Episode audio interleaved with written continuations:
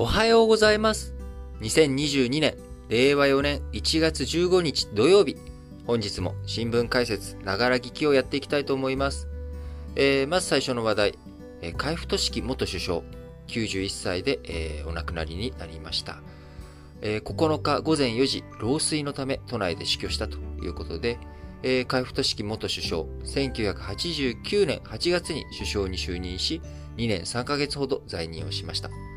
えー、海部さんはですね、もともと三木派の流れを組んでいる人で、えー、三木さんというのはですね、あのー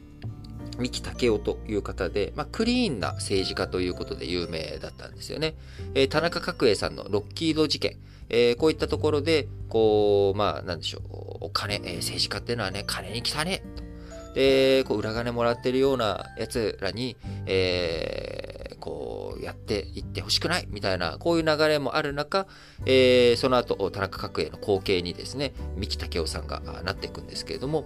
えー派閥の論理。まあ、あのー派閥の論理っていうとちょっとあれですけれども、自民党で誰が総裁になっていくかっていうと、やっぱ数を抑えてる人なわけですよね。で、えー我々民主主義国家の中でも選挙、えこちらがね、一番大切な要素として、え民主主義の中でやってるわけですけれども、ま、選挙の数、票の数、えそして議員の数というものは、その裏側に、え有権者がそれだけ投票した人たちがいるっていうことなので、まあ、その有権者の数がたくさんある、その結果が国会議員になるということ。で、その国会議員をたくさん抱えている派閥というものは、まあ、有権者の声を代弁しているものだっていうのが、まあ、派閥の論理の理屈なわけですよね。えもちろん、ただ、えさは去りながら、えーそこで、えー話がすり替わるというかですね、まあ、その票を出していることと、直接的にその人を支持するっていうことと、派閥を支持するとか、派閥の中のリーダーを選ぶっていうことには、やっぱり、えー違いがあると。いうこともあり、まあ、派閥の論理で決まっていくこと、派閥の中の力関係で決まっていくことって本当にそれが正しいのというようなことがあるわけです。えー特に田中角栄さんが頑張ってた時代っていうのはですね、どうしても田中角栄さん裸一貫で成り上がっていったっていうところもあり、まあ、あの裏付けとしてお金の力とか、まあ、いろんなものを駆使して、えー権力を握っていったあようなあ批判もあるわけですよね。えーそこに対して、えーまあ、ロッキード事件という事件が起きてしまい、えーその中で、えー田中角栄さん自身も、灰色だと。えー黒色のその疑惑のまんまでね、まあ話はいろいろと、ロッキード事件についてはまた別途お話を、えー機会がある時にしたいと思うんですが、あのー権力を失って、権力は失ってないな、えー地位を一旦失って、えー自民党からも離党して、えーまあ裏で影、か影でね、えー田中角栄さん、権力を握ってたわけですが、まあ、その田中圭さんが一旦ロッキード事件で退任するっていうタイミングにおいては、やっぱりそういった事件を起こしてしまった派閥からは人を出せないと。いうことになり、じゃあ誰が次やるんだっていうことで、宏池会の大平さんとか、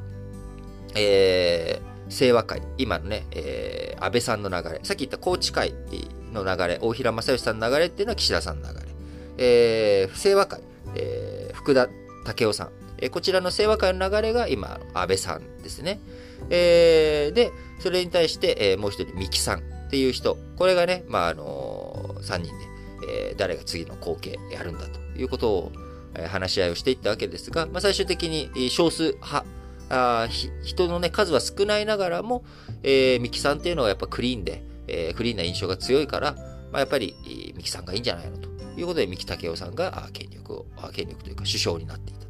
で、海部俊樹さんはその三木さんの、まあ、えー秘蔵っ子で、えーすごく、海部さん自身も、まあ、クリーンで颯爽というイメージの強い、えー人だったわけです。で、この海部さんは、えー参議院選挙に、宇野宗介さんが大敗してしまった後に、えーねじれ国会の状況下の中で、海部さんが首相になっていく。で、その、宇野さんが、あちょっとね、ややこしくなるな。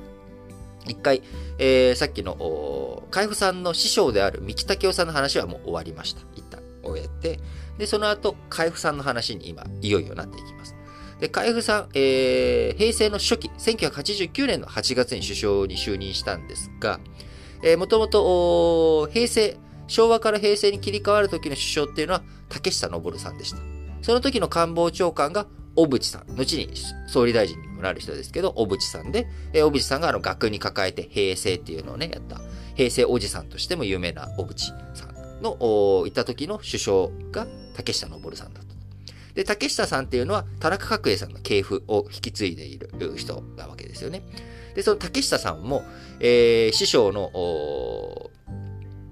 師匠の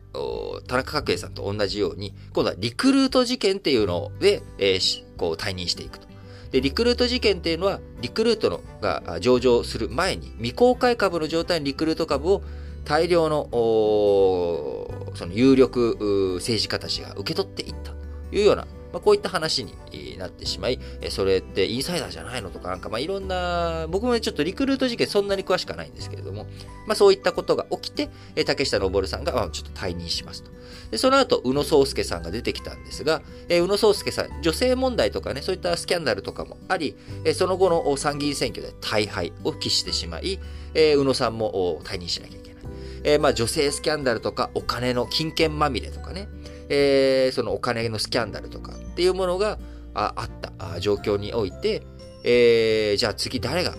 首相やるんだっていうことで、えー、三木武夫さんのとのが首相に就任したのと同じような流れで、今度海部さんが首相になっていくと。で、その時、海部さんも、三木さんの系譜を引き継いでいるので、全然少数派閥だったんですよね。少数だったと。で、えー、ところが、あ最大派閥の竹下派、田中派の流れを引き継いでる竹下派は、えー、リクリクルート事件でちょっと、ここは謹慎しとかなきゃいけないから、あ総裁候補出せないな。えー、そして清和会の流れ、さっき福田武雄さんから安倍さんに流れていくタイミングのリクルート。えー、事件の時にはですね、リクルート事件のタイミングには、安倍さんの、今の安倍、えー、首相、安倍元首相、安倍晋三さんのお父さん、えー、安倍晋太郎さんがあ派閥のトップとしていたわけですが、リクルート事件関与していたので、えー、安倍さんのお父さんも一旦お休みと、えー、いうことになって、海部俊樹さんが、まあ、首相になっていくと、えー、いうことです。で、彼はあ第76代首相になり、昭和生まれで初めての首相というのが海部俊樹さんでした。えー、昭和生まれで初の首相、平成の時代の3人目で首相として、えー、就任した後、えー、湾岸危機、冷戦崩壊頃ですね、難しい舵取り、えー、こちらを積極的に担っていただいた方だと思います。1991年の湾岸戦争をめぐって、多国籍軍の戦費負担として総額130億ドルの拠出を決めたり、停戦後にペルシャ湾に海上自衛隊の総会艇を送ったりするなど、えー、海部俊樹さん、えー、海外、えー、との外交面でも非常に大きな役割を担いましたし、えー、国内政治では政治改革を掲げた小選挙区制の導入を柱とする関連法案。これをね、自民党内でまとめきれずに廃案になり、えー、1991年10月に退陣表明に追い込まれてしまいました。えー、国内政治の中でね、えー、海部俊樹さん、あのー、彼、えー、が首相指名、主犯指名された後、えー、海部俊樹さん抜きで、えー、小沢一郎さんとかがですね、あのー、まあ、小沢一郎さんはその、竹下派の流れ、えー、を握っている人なんですけれども、組閣人事を決めたりとかですね、あのー、まあ、要は海部俊樹さん、少数派閥の出身で、みこしとして担がれていたっていうような側面もあり、自分の自由に政治が決められなかった。えー、重要な法案とかがあるときはですね、昆虫賞と言われる、金、竹、小さい。この3つの漢字を連ねて、昆畜症っていう人たちの言うことを聞かなきゃいけないって揶揄をされており、え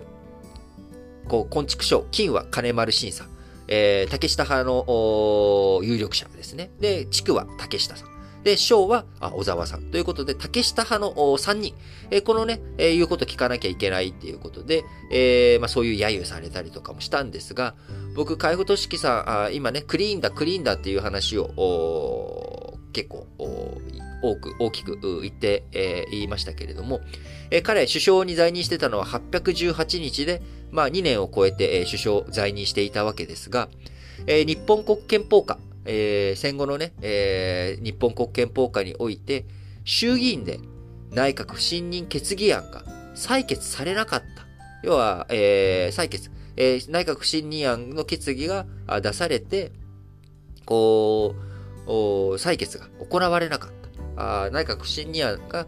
こう、どうするのかというようなこと、そういった話が出なかった首相としては、えー、最長日数記録が、この、海部俊樹さんが持っている記録ということを今回、えー、調べた結果ですね、改めて、えー、そういったことが分かったわけですけれども、えー、やっぱりクリーンな人物ということもあり、あのー、野党からもですね、その時、さっきね、あのー、海部さんが首相になるタイミングっていうのは、自民党が参議院選で大敗した。えー、要は衆議院では自民党が多数を握ってるんだけれども、えー、参議院では野党、えー、当時はね、社民党が力を持っていて、え、社民党が多数だった。そういったねじれ国会の中、内閣不信任案とかね、そういったものの採決がなかったということで、やっぱり与野党の中から、まあ、海部俊樹さん、えー、やっぱクリーンな部分っていうものが強い、えー、そういったね、えー、力を持っていたというところは非常に素晴らしい人物だったんじゃないのかなというふうに思います。えー、くしくせは一生懸命、えー、水玉のネクタイがトレードマークだったという人物ですけれども、平成、えー、昭和から平成に切り替わるタイミング、そして1990年代の、えー、激動期、政権を担った海部氏、えー、今につながるいろんなね、人生の示唆、ああるいは政治体制の示唆、いろんな流れ、えー、が見えてくる人物だったと思います。えー、本当にね、今、また再び、クリーンさ、